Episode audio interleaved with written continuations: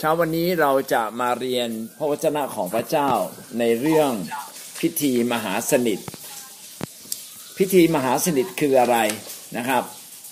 พิธีมหาสนิทเป็นพิธีที่พระเจ้าตั้งไว้ เป็นกรรมละลึกถึงการวายพระชนเพื่อไถ่บาปเรา พิธีนี้ไม่ใช่พิธีไถ่บาปนะครับ แต่เป็นพิธีที่ทำให้เราระลึกถึง ความรักของพระเจ้าที่มีต่อเราแบบเดียวนะครับ วันนี้เราจะพูดเรื่องมหาสนิทนะครับ มหาสนิทเป็นพิธีที่รำลึกถึงการที่พระเจ้าได้ทรงถ่ายบาปเราที่กังเขน เพื่อเราจะได้ทราบซึ้งกับความรักของพระเจ้า พิธีนี้เป็นพิธีที่พระเยซูเนี่ยสั่งไว้สำหรับเราทุกคนที่เชื่อในพระองค์ เป็นพิธีที่พระเจ้า พระเยซูเนี่ยกระทำเพียงครั้งเดียว ตอนที่พระองค์มาอยู่ในโลกนี้เอเมนนะครับคำว่าพิธีมหาสนิทบางครั้งเขาก็เรียกว่าศีลมหาสนิท จริงๆ ไม่ใช่ศีลศีลแปลว่าข้อห้าม แต่เราเรียกว่าพิธีมหาสนิท เพราะว่าเป็นพิธีที่เราจะมาสนิทสนมกับพระเจ้า เข้ามาใกล้ชิดด้วยความถ่อมใจด้วยความซาบซึ้งต่อ ความรักยิ่งใหญ่ของพระเจ้า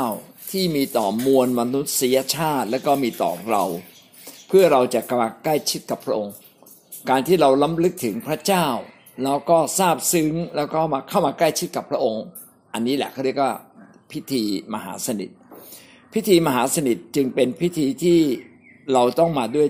ใจของเรา มาด้วยจิตวิญญาณของเรา ไม่ใช่เพียงแค่พิธีกรรม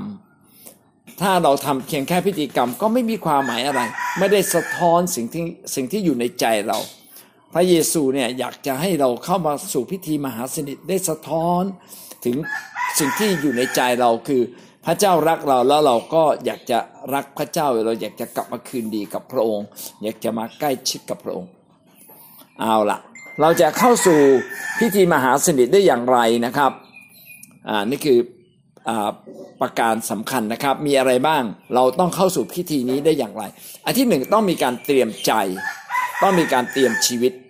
ต้องมีการเตรียมใจเตรียมชีวิต เป็นการเตรียมฝ่ายวิญญาณ เป็นการเตรียมฝ่ายวิญญาณ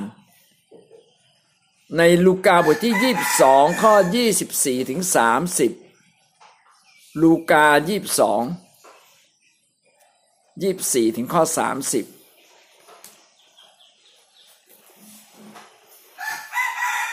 ได้กล่าวไว้ว่า มีการเถียงกันด้วยว่าจะนับว่าใครเป็นใครในพวกเขาเป็นใหญ่ที่สุด พระองค์จึงตัดแก่เขาว่ากษัตริย์ของคนต่างชาติย่อมเป็นเจ้าเหนือเขาและผู้มีผู้ที่มีอำนาจเหนือเขานั้น เขาเรียกว่าเจ้าบุญในคุณ แต่พวกท่านจะมาหาจะหาเป็นอย่างนั้นไม่ ผู้ใดในพวกท่านที่เป็นใหญ่ที่สุด ให้ผู้นั้นเป็นเหมือนผู้เยาว์ที่สุด ผู้ใดเป็นนาย ให้ผู้นั้นเป็นเหมือนคนรับใช้ ด้วยว่าใครเป็นใหญ่กว่าผู้ที่นั่งโต๊ะหรือผู้เดินโต๊ะ ผู้ที่นั่งโต๊ะมิใช่หรือ แต่ว่าเราอยู่ท่ามกลางท่านทั้งหลายเหมือนผู้รับใช้ฝ่ายท่านทั้งหลายเป็นคนที่ได้อยู่กับเราในเวลาที่เราถูกทดลอง และพระบิดาได้ทรงจัดเตรียมแผ่นดินมอบให้แก่เราอย่างไร เราก็จัดเตรียมมอบอะไรให้แก่ท่านทั้งหลายเหมือนกัน คือท่านทั้งหลายจะได้กินและดื่มที่โต๊ะของเราในแผ่นดินของเรา และท่านทั้งหลายจะได้นั่งบนที่นั่งพิพากษาพวกอิสราเอลสิบสองเผ่า นี่เป็นสิ่งที่พระเยซูคริสต์ได้บอกเราว่า คนที่จะเข้ามาหาพระเจ้าเนี่ยอย่าได้เถียงกัน ว่าใครเป็นใหญ่ ก็คือหมายความว่าเราต้องชำระใจเรา บ่อยครั้งที่คริสเตียนหรือตัวเราเองนี่แหละ ที่คิดว่าเราเนี่ยเป็นใหญ่กว่าคนอื่น แต่พระเยซูบอกกับเราว่า คนของพระเจ้านั้นอย่าคิดว่าเราใหญ่กว่าคนอื่นนะครับ คนในโลกก็จะทำแบบนั้นแหละ เป็นคนที่ชอบใหญ่กว่าคนอื่น เป็นเหมือนนาย แต่พระเจ้าบอกว่าพระองค์ไม่ใช่นาย นะครับ แต่พระองค์นั้นทรงเป็นเพื่อน เราวันสุดท้ายจะได้ไปอยู่บนฟ้าสวรรค์ได้กินและดื่มบนโต๊ะร่วมโต๊ะกับพระเยซู แสดงว่าเราเองเนี่ยต้องเตรียมชีวิตฝ่ายวิญญาณว่า เราเป็นคนธรรมดาเราเป็นสาวกพระเยซู เราไม่ได้เป็นใหญ่กว่าใคร เราไม่ได้มีความยะโสโอหังในชีวิตของเราอันี่คือการเตรียมใจ ดังนั้นเมื่อเข้ามาสู่พิธีมหาสนิทเนี่ยสิ่งแรกก็คือว่าเออเรา สำสำรวจชีวิตเราก่อน ต้องสำรวจชีวิตเราก่อนว่าเออเราผิดอะไรไปบ้างไหมวันนี้เราโกรธใครบ้าง เรายังไม่ยอมยกโทษให้กับใครบ้าง เรามีความคิดจิตใจที่ไม่ถูกต้องกับพระเจ้าอย่างไร อันนี้เราต้องสารภาพ ดังนั้นเวลาทำพิธีมหาสนิทเนี่ยผู้ทำก็จะบอกเราบอกว่าให้พี่น้องได้หลับตาลงสำรวจชีวิตตนเองนะแล้วก็เริ่มต้นสำรวจเลยว่าเอ๊ เรามีอะไรไม่ถูกต้องบ้าง ที่เราต้องปรับปรุงแก้ไข แล้วเราก็ช่วยโอกาสนั้นแหละครับ สารภาพบาปนะครับ แล้วก็บาปทุกอย่างก่อนที่เราจะรับมหาสนิทเป็นการชำระชีวิตความคิดของเรา อันนั้นก็คือประการแรกเราต้องเตรียมชีวิตฝ่ายวิญญาณของเรานะครับ ให้เราพูดพร้อมกันนะครับ เตรียมชีวิตฝ่ายวิญญาณ เตรียมชีวิตฝ่ายวิญญาณ เอาละดีมาก เรามาดูการเตรียมตัวเข้าสู่มหาสนิทประการที่สองก็คือความถ่อมใจ เราต้องถ่อมใจ ถ่อมใจแบบไหนบ้างล่ะนะถ่อมความถ่อมใจก็คือยอมให้คนอื่นเนี่ยดีกว่าเรา ยอมให้คนอื่นอ่ามีเกียรติมากกว่าเรา ถือว่าคนอื่นเป็นคนที่อ่า มีเกียรติถือว่าคนอื่นเป็นคนที่ควรจะได้รับการยกย่อง และเราก็เป็นคนธรรมดาคนหนึ่งนะครับ ให้เกียรติแก่คนที่ควรจะให้เกียรติ แล้วก็ให้เกียรติขนาดไหนก็สสมควรแก่ความดีงามของเขา เราควรจะให้เกียรติกันและกัน ในยอห์นบทที่ 13 ข้อ 13 ถึงข้อที่ 14 ยอห์น13 ข้อ 13 ถึงข้อที่ 14 เป็นเวลาที่พระเยซูเนี่ยล้างเท้าสาวก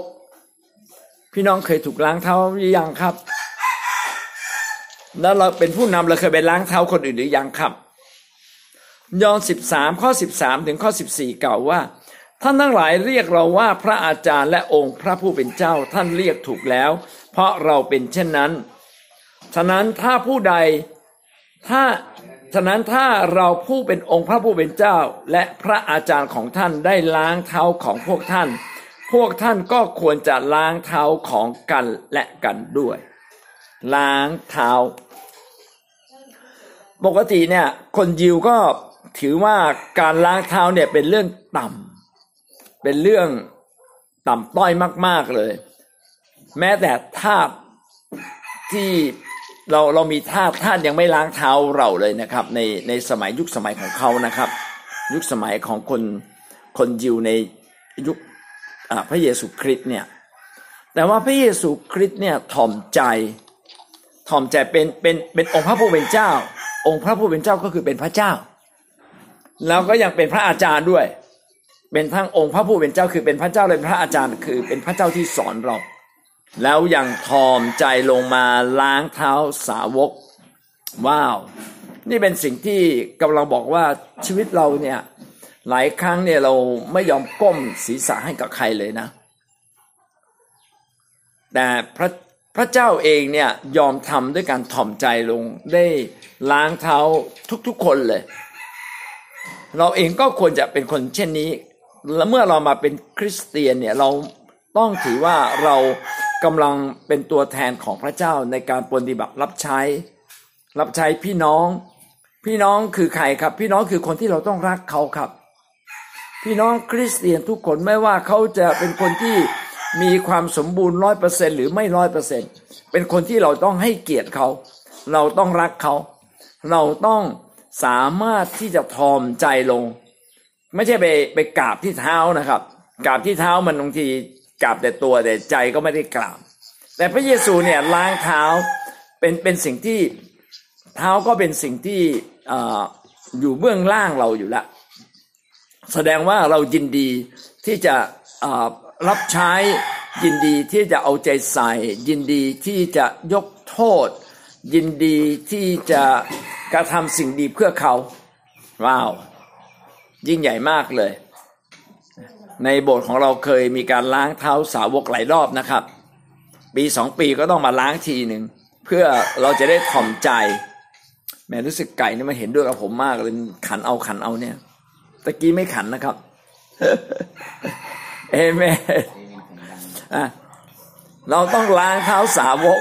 ด้วยการสารภาพบาปของเราก่อนว่า เอ๊ะเรามีความเย่อหยิ่งอะไรบ้าง พี่น้องความเย่อหยิ่งเนี่ยเป็นสิ่งหนึ่งที่เป็นความบาปที่เกาะติดแน่นอยู่ในชีวิตของมนุษย์จริง ๆ เพราะว่าเราก็ถือว่าเรามีเกียรติเราดี เราทำถูกต้องทำไมคนอื่นไม่เข้าใจเราทำไมคนอื่นไม่ให้เกียรติเราทำไมคนอื่นไม่รับไม่ไม่ยอมรับเราอะไรเงี้ยแต่ว่าพระเจ้าบอกว่าให้เราเนี่ยยอม ยอมยอมขนาดอะไรฮะ ยอมขนาดว่า ให้คนอื่นเนี่ย ดีกว่าเราสูงกว่าเราอะถ้าเราคิดว่าเราเป็นทาสพี่น้องเราก็ไม่มีปากมีเสียงจริงไหมแต่ถ้าเราคิดว่าเราเป็นนาย โอ้โห เราจะมีปากเสียงตลอดเวลาเลย แต่บางคนนะ แม้เป็นแม้ต่ำต้อยอยู่แล้ว ก็ยังมีความเย่อหยิ่งนะครับ เนี่ยความเย่อหยิ่งเนี่ยเป็นสิ่งที่ไร้กาจจริง ๆ พระเจ้าจึงอยากให้เราเนี่ยกลับมาเอาแบบอย่างพระเยซูนะในพระคัมภีร์ตรงนี้ก็ได้กล่าวไว้นะครับว่าพระองค์เป็นทั้งพระอาจารย์และองค์พระผู้เป็นเจ้า แล้วพระองค์ก็ยังถ่อมใจล้างเท้าเรา แล้วทีนี้มันจะเหลืออะไรสำหรับเราอะ ไม่เหลือเลย พระเจ้ายังล้างเท้าให้เราเลย งั้นมันไม่เหลืออะไรละนี่เราเราจึงต้องล้างเท้าคนอื่นด้วยก็คือความถ่อมใจ แล้วก็ถ่อมใจขนาดไหนครับ กล้าที่จะล้างเท้าคนอื่นได้ ขณะเดียวกันเราต้องยกโทษให้กับคนทุกคนนะครับ ก่อนที่จะเข้ามาสู่พิธีนี้ในมัทธิวบทที่ 6 ข้อ 14 ถึงข้อ 15 มัทธิวบทที่ 6 ข้อ 14 ถึงข้อที่ 15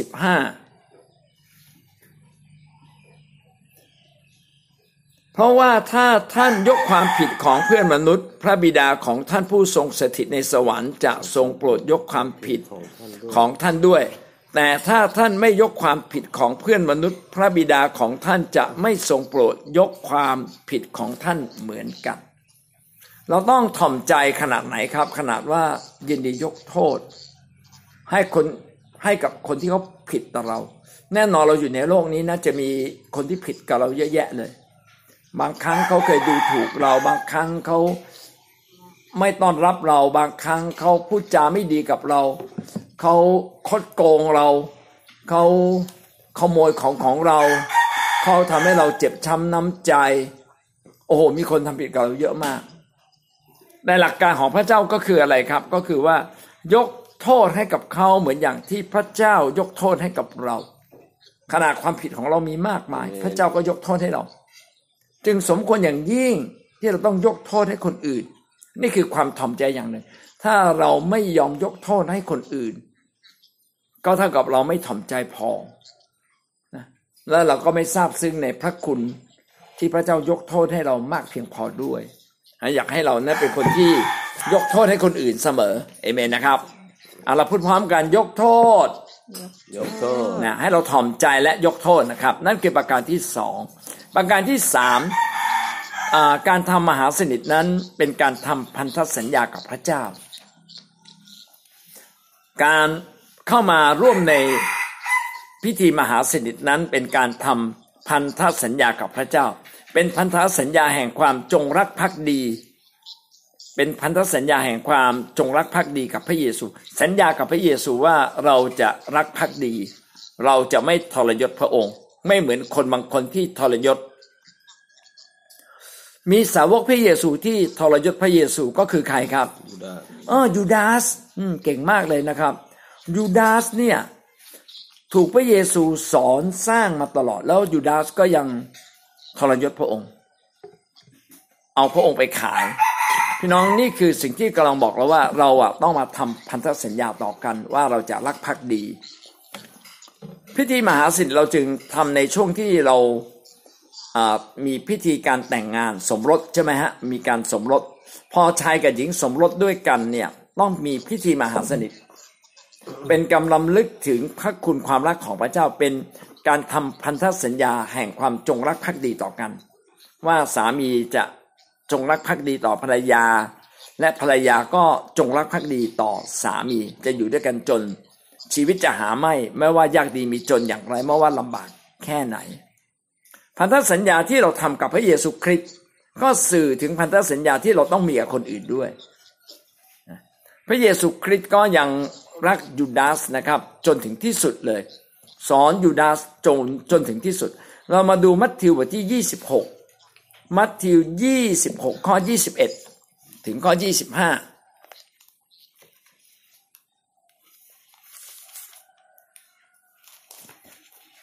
มัทธิว26 21ถึงข้อ25ได้กล่าวไว้ว่า เมื่อรับประทานกันอยู่จึงตรัสว่าเราบอกความจริงแก่ท่านว่าคนหนึ่งในพวกท่านจะอายัดเราฝ่ายพวกสาวกก็พากันเป็นทุกนัก ต่างคนต่างทูลถามพระองค์ว่า พระองค์เจ้าข้าคือข้าพระองค์หรือ พระองค์ตรัสตอบว่า ผู้ที่เอาอาหารจิ้มในชามเดียวกันกับเรา ผู้นั้นแหละที่จะอายัดเราไว้ บุตรนุษย์จะเสด็จไปตามที่ได้กล่าวไว้ในพระคัมภีร์ว่าด้วยพระองค์นั้น แต่วิบัติแก่ผู้ที่จะอายัดบุตรมนุษย์ไว้ ถ้าผู้นั้นไม่ได้บังเกิดมา ก็จะดีกว่า ยูดาสที่ได้อายัดพระองค์ทูลถามว่าพระองค์เจ้าข้าคือข้าพระองค์หรือ พระองค์ตรัสตอบว่าท่านว่าถูกแล้วน้องจะเห็นว่า พระเยซูบอกล่วงหน้าเลยว่า จะมีคนหนึ่งเนี่ยมาอายัดพระองค์ เราอยู่ด้านก็ถามว่าพระองค์ ผมเหรอผมเหรอที่จะมาอายัดพระองค์ พระเยซูบอกนั่นแหละ ท่านพูดถูกแล้วตัวท่านนั่นแหละ พระเยซูมาเตือน มาเตือนใจเขานะครับ แต่ยูดาสก็รู้สึกเฉยเฉยพี่น้องความรักพักดีเนี่ย และพันธสัญญาแห่งความรักเนี่ยบอกว่า คนหนึ่งทำทำผิดคิดผิดเนี่ย ไม่ใช่ตัดเลย เราไม่ได้ตัดเขาทันทีแล้วโชเลิก จบ ไม่ต้องมายุ่ง ไม่นะครับ อยากต้องให้โอกาสเลย ให้โอกาสจนถึงที่สุด จนกว่าเขาจะไปในอีกเรื่องหนึ่ง แต่เราจะไม่ตัดเขา แต่จนกว่าเขาจะไปเอง นี่คือพันธสัญญา เรากับพระเจ้าก็เหมือนกัน เรากับพระเยซูคริสต์ก็เหมือนกัน เป็นการร่วมมือกัน เป็นการจับมือกัน พี่น้องไม่ใช่เป็นการจับมืออย่างอย่างทุกวันนี้เอามือจับที่มือนะครับ แต่เป็นการเอามือหนึ่งไปจับอีกแขนข้างหนึ่ง เราเราลองเอามือของเรานะมือซ้ายไปจับแขนข้างขวา แล้วเอามือขวามาจับแขนข้างซ้าย เป็นการจับกันแบบนั้น แม้มือหนึ่งปล่อยนะครับ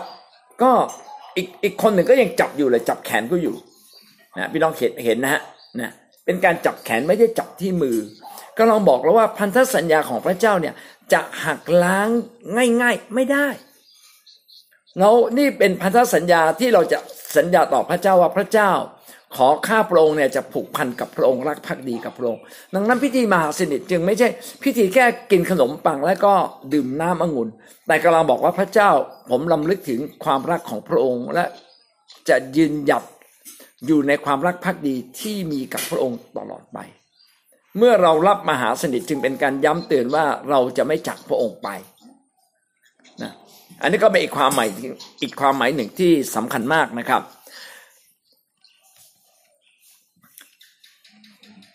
ในมัทธิวบทที่ยี่สิบหกยี่บเอ็ดถึงยี่สามอ๋อเราพูดไปแล้วนะครับ เป็นการตัดสินใจฮะเรื่องนี้เป็นการตัดสินใจว่าเราจะรักภักดีและผูกพัน ไม่เพียงแต่รักภักดีแต่เป็นการผูกพัน เราต้องผูกพันกับพระเยซู เราต้องผูกพันกันและกัน ขณะที่ว่ายูดาถามว่าข้าพระองค์หรือจะทรยศพระองค์ แต่ว่าพระเยซูก็บอกนั่นแหละ ท่านนั่นแหละ ท่านนั่นแหละ ถ้าถ้าเป็นเราลองคิดดูนะครับ เรารู้ว่าใครจะทำร้ายเรา ใครจะเป็นศัตรูกับเราจับได้ทำไงครับ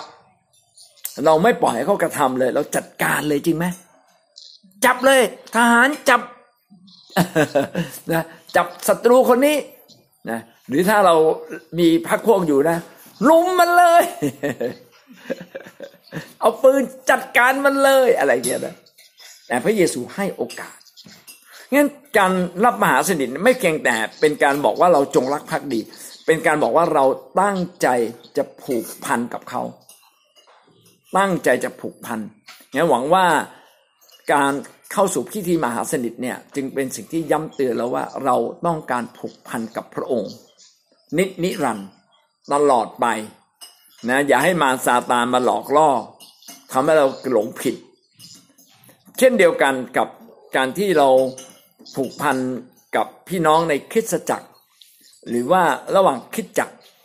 ต้องเป็นความผูกพันแม้เขาจะทำให้เราเจ็บ ก็ยังรู้สึกว่ามันเป็นเรื่องที่เราต้องผูกพันกัน อันนี้เป็นเป็นเป็นเป็นเรื่องสำคัญว่า เวลาเราจะผูกพันกับใครอะเราจึงไม่ใช่ผูกพันแบบไร้สติ ไปสัญญากับใครก็ได้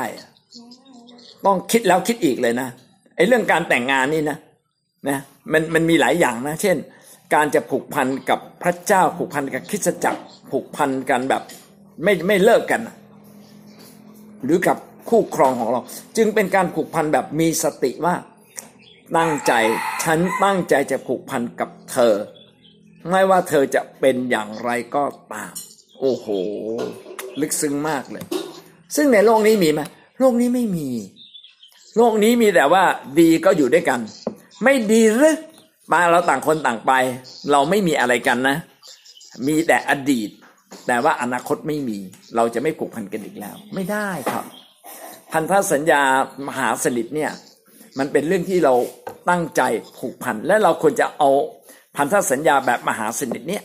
ไปผูกพันกับคนที่สำคัญที่สุดในชีวิตของเรา ก็คืออะไรกับคริสตจักรกับผู้นำที่เขารักพระเจ้า กับสามีภรรยาของเราเอเมนนะ สุดท้ายนะครับข้อที่สี่นะครับนะเป็นพระกรุณาธิคุณของพระเจ้า ให้เราทราบซึ้ง พิธีมหาสนิทอะเป็นพิธีที่เราลำลึกอย่งทราบซึ้งนะว่านั่นเป็นความล้ำเลิศของพระเจ้า เป็นพระคุณของพระเจ้า ที่ต้อนรับเราให้เรามาผูกพันกับพระองค์ น่าคิดเราเราไม่ใช่คนดีนะพี่น้อง เราก็ล้วนแต่เป็นคนที่ทำชั่วมา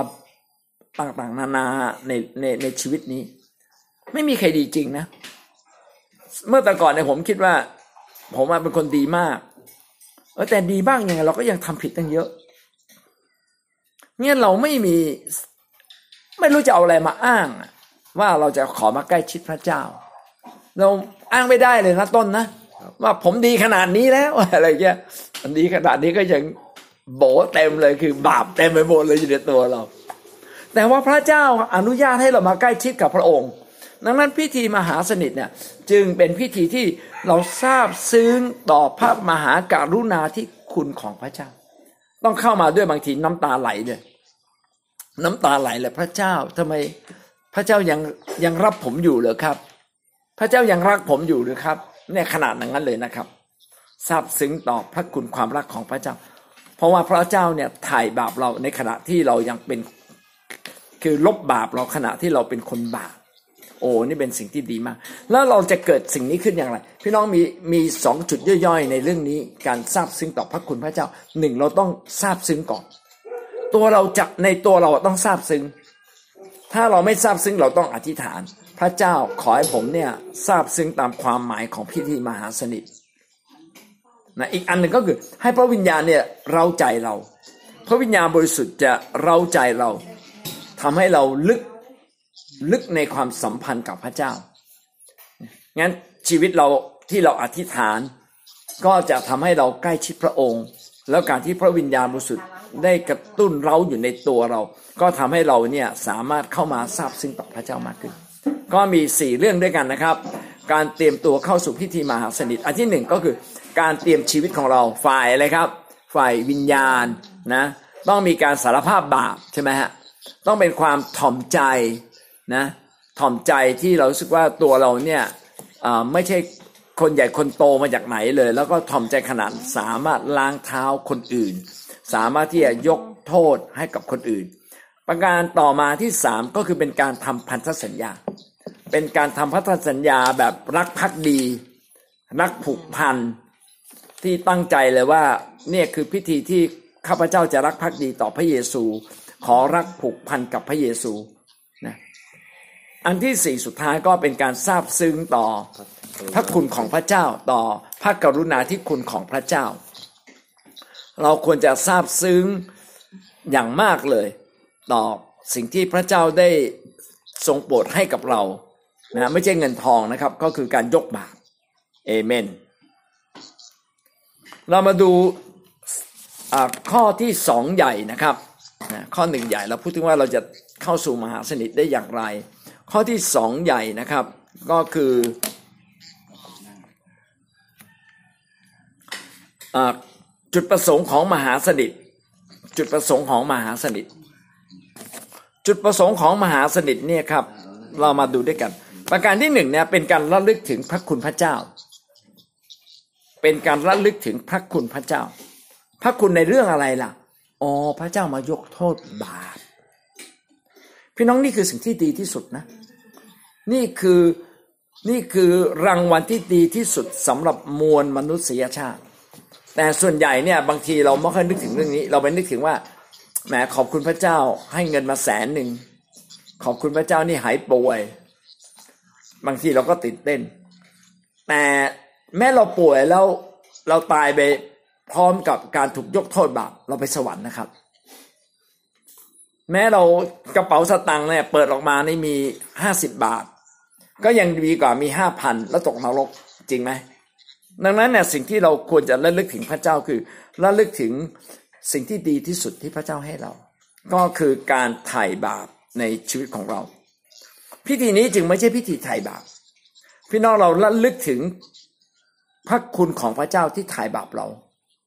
เราไม่ได้ถูกไถ่บาปตอนพิธีมหาสนิทเออบางคนเข้าใจผิดนะ ขอให้เราระลึกถึง พระเจ้า ขอบคุณพระเจ้า อะไรเงี้ยนะ ขอพระเจ้าได้ชำระความผิดบาปของเรา พี่น้องพระเจ้าชำระตั้งแต่เราเชื่อแนะชำระเราตั้งแต่เราอธิษฐานขอสารภาพบาปก่อนรับมหาสนิทแล้วนะดังนั้นตรงนี้เนี่ยมีมันมีจุดเล็กๆ ที่มันอาจจะเข้าใจผิด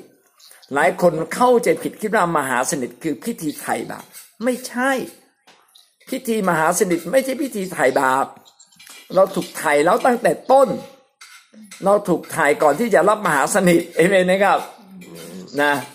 แต่เรามาระลึกถึงอะไรพระคุณพระเจ้า โอ้มันเลิศเหลือเกินพระเจ้า ผมนี่คนชั่วพระเจ้ายังไถ่บาปเลยโอ้ซาบซึ้งซาบซึ้งน้ำตาไหลเลยซาบซึ้งอยากถวายตัวพิธีมหาสนิทจึงเป็นการนมัสการพระเจ้าคือ เรามาด้วยวิญญาณจิตเราอะทราบซึ้งว่าโอ้พระเจ้าเนี่ย ดีเหลือเกิน อยากมอบถวายให้กับพระองค์ อยากจะวางภาระทั้งหมดลงเลย ภาระแห่งโลกลงกังวลมากเกินไปแล้ว ถ้าเราคิดแบบนี้ได้นะ เราจะไม่กังวลต่อโลกมากเกินไป ขนาดชีวิตพระเจ้ายังกู้มา โถแล้วเงินทองไม่กี่บาท พระเจ้าจะไม่ให้เราได้อย่างไรเอเมนครับนั่นคือประการที่หนึ่งประการที่สองนะครับ จุดประสงค์ข้อ เพื่อเตือนเราว่าพระเยซูจะเสด็จกลับมารับเรา พระเยซูจะเสด็จกลับมารับเรา พระเยซูเสด็จมาในโลกครั้งแรก ก็คือมาอ่าไม่อ่าใช่มามามาเกิดที่อ่าคันมารีใช่ไหมฮะแล้วก็มาประกาศข่าวประเสริฐ แต่พระเยซูจะมาครั้งที่สองครั้งที่สองคือเมื่อไหร่ เราไม่รู้เลยบางคนบอกว่าเอ๊ะ ช่วงนี้จะเป็นยุคสุดท้ายไหมเนี่ย โควิดมาก็ไม่แน่นะ แต่มันเป็นอาจจะเป็นมันไม่ใช่สุดท้ายของยุคสุดท้าย มันอาจจะเป็นเบื้องต้นของยุคสุดท้าย คือยุคสุดท้ายนี่มันมีมีเวลาอาจจะเป็นหลายปีนะหลายปีก่อนถึงก่อนก่อนก่อนที่จะจะพระเยซูจะเสด็จมา เขาบอกไอ้เริ่มต้นกรียุคอะสามปีครึ่งอะนะไม่รู้ตอนนี้ถึงหรือยังถ้าถึงแล้ววันนี้นะ เขาเรียกว่าเป็นฉากแรกของสามปีครึ่งเท่านั้นเอง ยังมีอีกสามปีเศษเศษที่จะเกิดวิกฤตยิ่งกว่านี้อีก นี่คือเหตุการณ์ที่บอกว่า เมื่อเรามาติดสนิทกับพระเจ้า พระเจ้าจะกู้เราแน่นอน และวันเวลาแท้จริงที่อยู่ในโลก ไม่ใช่ยาวเลยสั้น พระเยซูจะมาเมื่อไหร่ก็ได้ และวันที่พระองค์มาถ้าเราติดสนิทกับพระองค์ พี่น้องเราก็ได้ไปสวรรค์นะครับ นั่นคือประการที่สองนะเตือนเราว่าอย่าหลงละเลงอยู่กับโลกนะครับนะ เพราะว่าพระเยซูคริสต์จะเสด็จกลับมารับเราและแน่นอนเลยเราจะได้ไปสวรรค์ ประการที่สามเป็นการประกาศการวายพระชนของพระเยซูคริสต์เพื่อไถ่บาปเรา ประกาศฤทธิ์อำนาจยิ่งใหญ่ของพระเจ้าที่ไถ่บาปเราได้ ไม่มีศาสนาไหน ไม่มีศาสดาคนไหน ไม่มีพระใด ๆในโลกนี้ ที่สามารถถ่ายบาปเราได้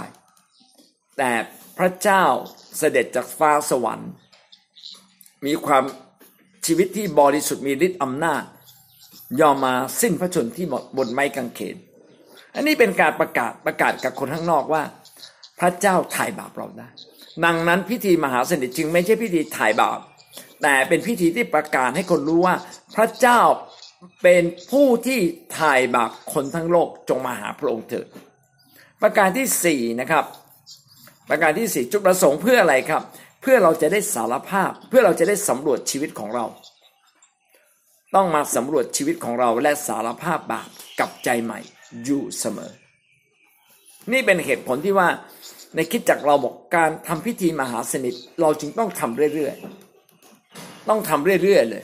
เพื่อรำลึก ถึงพระเจ้าที่มาถ่ายบาปเรา จะได้ทราบซึ้งและความทราบซึ้งเนี่ยทำให้เราชีวิตเราเปลี่ยนแปลง ไม่อยากจะกลับไปทำบาปแล้วก็อีกประการหนึ่งก็คือทำให้เราเนี่ยลำลึกว่าเอ๊ะเราผิดพลาดอะไรบ้าง ไม่คู่ควรกับพระเจ้าอย่างไร ดังนั้นเวลาพิธีมหาสนิทอะที่ผู้ดำเนินการเขาจะบอกว่าก้มศีรษะลงและสำรวจชีวิตโอ้โห เป็นเวลาส่วนตัวที่สำคัญมากเลย แต่ถ้าพี่น้องไม่เข้าใจเราก็จะก้มนิ่งๆนะครับ แค่ก้มก้มศีรษะหลับตา แล้วก็อะไรก็รู้ร้องเพลงไป และเราก็อาจจะฟังคนบนเวทีนำไป แต่ตัวเราเองไม่ได้สารภาพบาปจริงๆ พิธีมหาสนิทจึงเป็นพิธีที่เป็นโอกาสพิเศษที่เราจะเข้ามาสำรวจชีวิต แล้วเราก็จะได้สารภาพบาปเริ่มต้นชีวิตใหม่กับพระเจ้า นี่คือเรื่องที่สองนะครับ เรื่องที่สามครับ ใครควรจะรับมหาสนิท พี่น้องคิดว่าใครควรรับมหาสนิทครับคนที่กลับใจอ่าถูกต้องเลย ทุกคนที่กลับใจ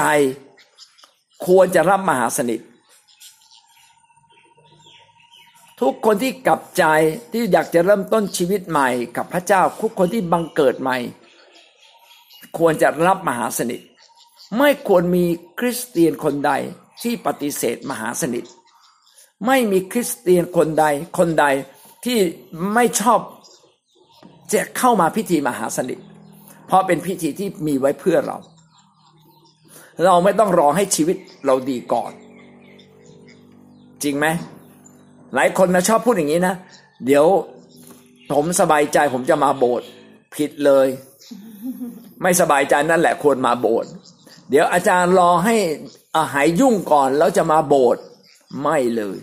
ยุ่งยุ่งนั่นแหละ รีบมาโบสถ์แล้วมันจะหายยุ่ง โอ้อาจารย์ เดี๋ยวนะ เดี๋ยวให้ชีวิตดีกว่านี้อีกนิดนึง ไม่ต้องรอชีวิตดีครับ มากลับใจตอนมหาสนิทนี่แหละครับเอเมนนะหน้าที่ของเราคือเราเข้ามาหาพระเจ้างั้นพิธีมหาสนิทคือพิธีที่ตั้งไว้เพื่อเราจะเข้ามาหาพระเจ้า พื่อเราจะสำรวจชีวิตตัวเองและลบบาปและตั้งต้นดำเนินชีวิตใหม่ การดำเนินชีวิตใหม่ การกลับใจเป็นเรื่องเรื่องที่เราทำต้องทำตลอดชีวิตของเรา ถ้าเรากลับใจใหม่จริงชีวิตใหม่จะเกิดขึ้น และชีวิตเราจะดีขึ้นดีขึ้นถูกต้องในสายพระเนตรพระเจ้ามากขึ้น แล้วเมื่อชีวิตเราดีขึ้นนะครับ บวกความเชื่อพี่น้องก็ได้รับพระพรเอเมนประการ งานสรุปนะคนที่ควรรับก็คือทุกคนที่กลับใจมันเกิดใหม่ ทุกคนที่เป็นคริสเตียน และเราควรจะรับบ่อยๆ ประการที่สี่นะครับ ประการที่สี่เราควรจะรับเราทำมหาสนิทได้อย่างไรเออเราเราจะทำมหาสนิทได้อย่างไร ประการที่หนึ่งนะครับ ต้องเป็นน้ำหนึ่งใจเดียวกันกับพี่น้องและพระเจ้า ต้องเป็นน้ำหนึ่งใจเดียวกันกับ พี่น้องและพระเจ้า เพราะว่าเราจะทำพันธสัญญาต่อกัน เราจึงต้องไปหาพี่น้องของเราไปคืนดี ไปบอกเขาผมขอโทษนะครับ ผมขอเริ่มต้นชีวิตใหม่ สิ่งใดที่ผมผิดพลาด ผมช่วยยกโทษให้ผมด้วย อย่างเงี้ย เราไปขอโทษกันแล้วกัน พระคัมภีร์บอกให้เราวางเครื่องบูชาลงใช่ไหมแล้วค่อยมาถวายถวายบูชา ต้องวางเครื่องบูชาลงก่อนไปคืนดีก่อนก่อน ถ้าสมมติว่าเขาไม่อยู่ที่นั่น เราก็ข้าแต่พระเจ้าขอยกโทษให้กับคนนั้น ขอกลับมาคืนดีกับเขาต้องเป็นอันหนึ่งอันเดียวกัน เมื่อเช้าออกมาจากบ้านอาจจะไปเตะหมาตัวหนึ่งรู้สึกจิตใจขุ่นมัวมากเลยนะเพราะหมามาอึหน้าบ้านเรา เออ เราทำไงแบบเนี้ยอ๋อเราทะเลาะกับหมานี่ย่อย เออ ยกโทษให้หมาด้วย ผมไม่ได้หมายถึงมนุษย์นะพี่น้องอย่าเข้าใจผิดนะครับว่าเราทะเลาะกับใครก็ตาม เราก็ควรจะชำระใจแล้วก็ยกโทษให้เขาให้กับเขา เมื่อเราเป็นอันหนึ่งอันเดียวกับพี่น้องคือคืนดีกับพี่น้อง ก็เท่ากับเรากำลังคืนดีกับพระเจ้า แต่ถ้าเราไม่ได้คืนดีกับพี่น้อง เราก็ไม่ได้คืนดีกับพระเจ้านั่นคือประการที่หนึ่งประการที่สองนะครับสี่จุดสองทำด้วยความเชื่อ เพราะสิ่งที่เราทำ พี่น้องเรารับรับน้ำองุ่นเป็นเหมือนโลหิตพระเยซู รับขนมปังเปรียบเหมือนร่างกายของพระเยซู มันเป็นสัญญลักษณ์ พระเยซูก็สิ้นพระชนมาสองพันปี เลือดก็ไม่เหลือถึงเราละแต่เป็นสัญญลักษณ์เราดื่มน้ำองุ่นขึ้นนึกถึงความตายของพระเยซู เมื่อเรากินขนมปังมีส่วนร่วมในการตาย ก็ลำลึกถึงพระเยซู เป็นพิธีที่เราจะลำลึกถึงพระเยซู เป็นสิ่งช่วยเรา เป็นสื่อกลางที่จะช่วยทำให้เราลำลึกถึงพระเยซู แล้วถามว่าน้ำองุ่นนี่ศักดิ์สิทธิ์ไหมน้ำองุ่นไม่ได้ศักดิ์สิทธิ์ ขนมปังศักดิ์สิทธิ์ไหมขนมปังไม่ได้ศักดิ์สิทธิ์ในตัวขนมปังเอง แต่ศักดิ์สิทธิ์ตรงไหน ตรงที่เราละลึกถึง มันจึงเป็นมันจึงเป็นเครื่องหมายไฟวิญญาณ การรับมหาสนิทจึงเป็นเครื่องหมายไฟวิญญาณทำให้เราเนี่ยเกิดความซาบซึ้งกลับมาไข้ควรชีวิตของเราไข้ควรความ รักของพระเจ้าที่มีต่อเรา พี่น้องถ้าเราทำแบบนี้เกิดอะไรขึ้นครับ ผลก็คือเรารับการปลดปล่อย เราจะถูกปลดปล่อยจากความบาปเราจะปลดปล่อยจากพันธนาการ เราจะถูกปลดปล่อยจากความเจ็บป่วยมากมาย เพราะความเจ็บปวดของพระเยซู เพราะการสิ้นพระชนของพระเยซูทำให้เราหายดีหนึ่งเปโตรบทที่สองข้อยี่สิบสี่ นะได้พูดถึงตรงนี้ว่าเมื่อเราทำด้วยความเชื่อ เราจะเห็นพระพรของพระเจ้าหนึ่งเปโตรบทที่สองข้อยี่สิบสี่กล่าวไว้ว่า พระองค์เองได้ทรงรับแบกบาปของเราไว้ในพระกายของพระองค์ที่ต้นไม้นั้น เพื่อว่าเราทั้งหลายจะได้ตายจากบาปได้และดำเนินชีวิตตามคลองธรรมด้วยบาดแผลของพระองค์ ท่านทั้งหลายจึงได้รับการรักษาให้รอด จริง ๆ พระเยซูเนี่ยได้แบกบาปเราเมื่อสองพันปีที่แล้วล่ะ ไม่ใช่วันนี้ แต่วันนี้ยังมีผลอยู่ เมื่อเรานึกถึงการแบกบาปของพระเยซูที่มีต่อมวลมนุษยชาติ และก็มีต่อเรา ความสำนึกว่าเราอะบาปเราหมดแล้ว ขอเพียงแต่เราคิดว่าเข้าใจว่าบาปเราหมดแล้ว พี่น้องเข้าใจว่าพระเยซูเนี่ยมารับความเจ็บปวดแทนเรารับความเจ็บไข้แทนเรา นึกแค่นี้ให้เราใช้ความเชื่อแบบนี้ พี่น้องความเจ็บปวดเราก็หายได้หนึ่งโครินธ์บทที่สิบข้อสิบหกหนึ่งโครินธ์บทที่สิบข้อสิบหก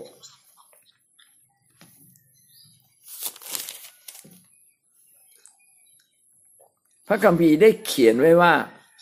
ถ้วยแห่งพระพรซึ่งเราได้ขอพระพรนั้นเป็นสิ่งที่เราเป็นสิ่งที่ทำให้เรามีส่วนร่วมในโลหิตของพระเยซูคริสต์ไม่ใช่หรือ ขนมปังซึ่งเราหักนั้นเป็นสิ่งที่เราสิ่งที่ทำให้เรามีส่วนร่วมในพระกายของพระองค์ไม่ใช่หรือ พี่น้องจะเห็นว่าทั้งน้ำองุ่นหรือโลหิตหรือ หรือขนมปังเนี่ยเป็นแค่สื่อตัวแทน ที่ทำให้เราละลึกถึงพระคุณของพระเจ้าที่กังเขนที่ไถ่บาปเราเมื่อเรานึกได้แบบนี้เนี่ย พี่น้องเราจะเห็นการดีเกิดขึ้นในชีวิตเรามากมาย เราจึงทำมหาสนิทบ่อยๆ และเราก็ทำมหาสนิทบางครั้งไม่มีขนมปังนะ บางครั้งเราไม่มีขนมปังเลย บางครั้งเราไม่มีน้ำองุ่นเลย พี่น้องก็ทำได้นะครับ นึกถึง เพราะว่ามันมันเป็นการนึกถึงไง มันเป็นการใช้ความเชื่อ ไม่ใช่ต้องไปหาโลหิตพระเยซูไปหาซื้อมานะ โอ้น้ำองุ่นที่ดีที่สุดตัวแทนพระเยซูขนมปังดีที่สุดไม่ไม่ต้อง แค่เป็นเครื่องหมายนะครับ ประการที่สามสี่จุดสามนะครับ ให้เราทำบ่อยที่สุดเท่าที่เป็นไปได้ เพราะเป็นพิธีที่เป็นพระพรกิจการบทที่สองข้อยี่สิบหก กิจการบทที่สองข้อยี่สิบหกเป็นพิธีที่เป็นพระพร เพราะฉะนั้นจิตใจของข้าพเจ้าจึงยินดี และลิ้นของข้าพเจ้าจึงเปรมปรี อันหนึ่งร่างกายของข้าพเจ้าจะอยู่ด้วยความวางใจ เป็นพิธีที่เราจะไว้วางใจพระเจ้า และเราควรจะกลับมาและลึกถึงพระเจ้า เพราะว่าเมื่อเราใช้ความเชื่อ อย่างถูกต้อง พี่น้องเรารับพระพรทุกวันนี้เราใช้ความเชื่อเรื่องขอพระเจ้าอวยพรให้มีกินมีใช้ ก็ไม่ใช่ไม่ผิดนะถูกต้องเลย ไม่ใช่ผิดนะถูกต้องเลย แต่ว่าสิ่งที่ดียิ่งกว่านั้นก็คือละลึกถึงความตายของพระเยซูที่ถ่ายบาปเรา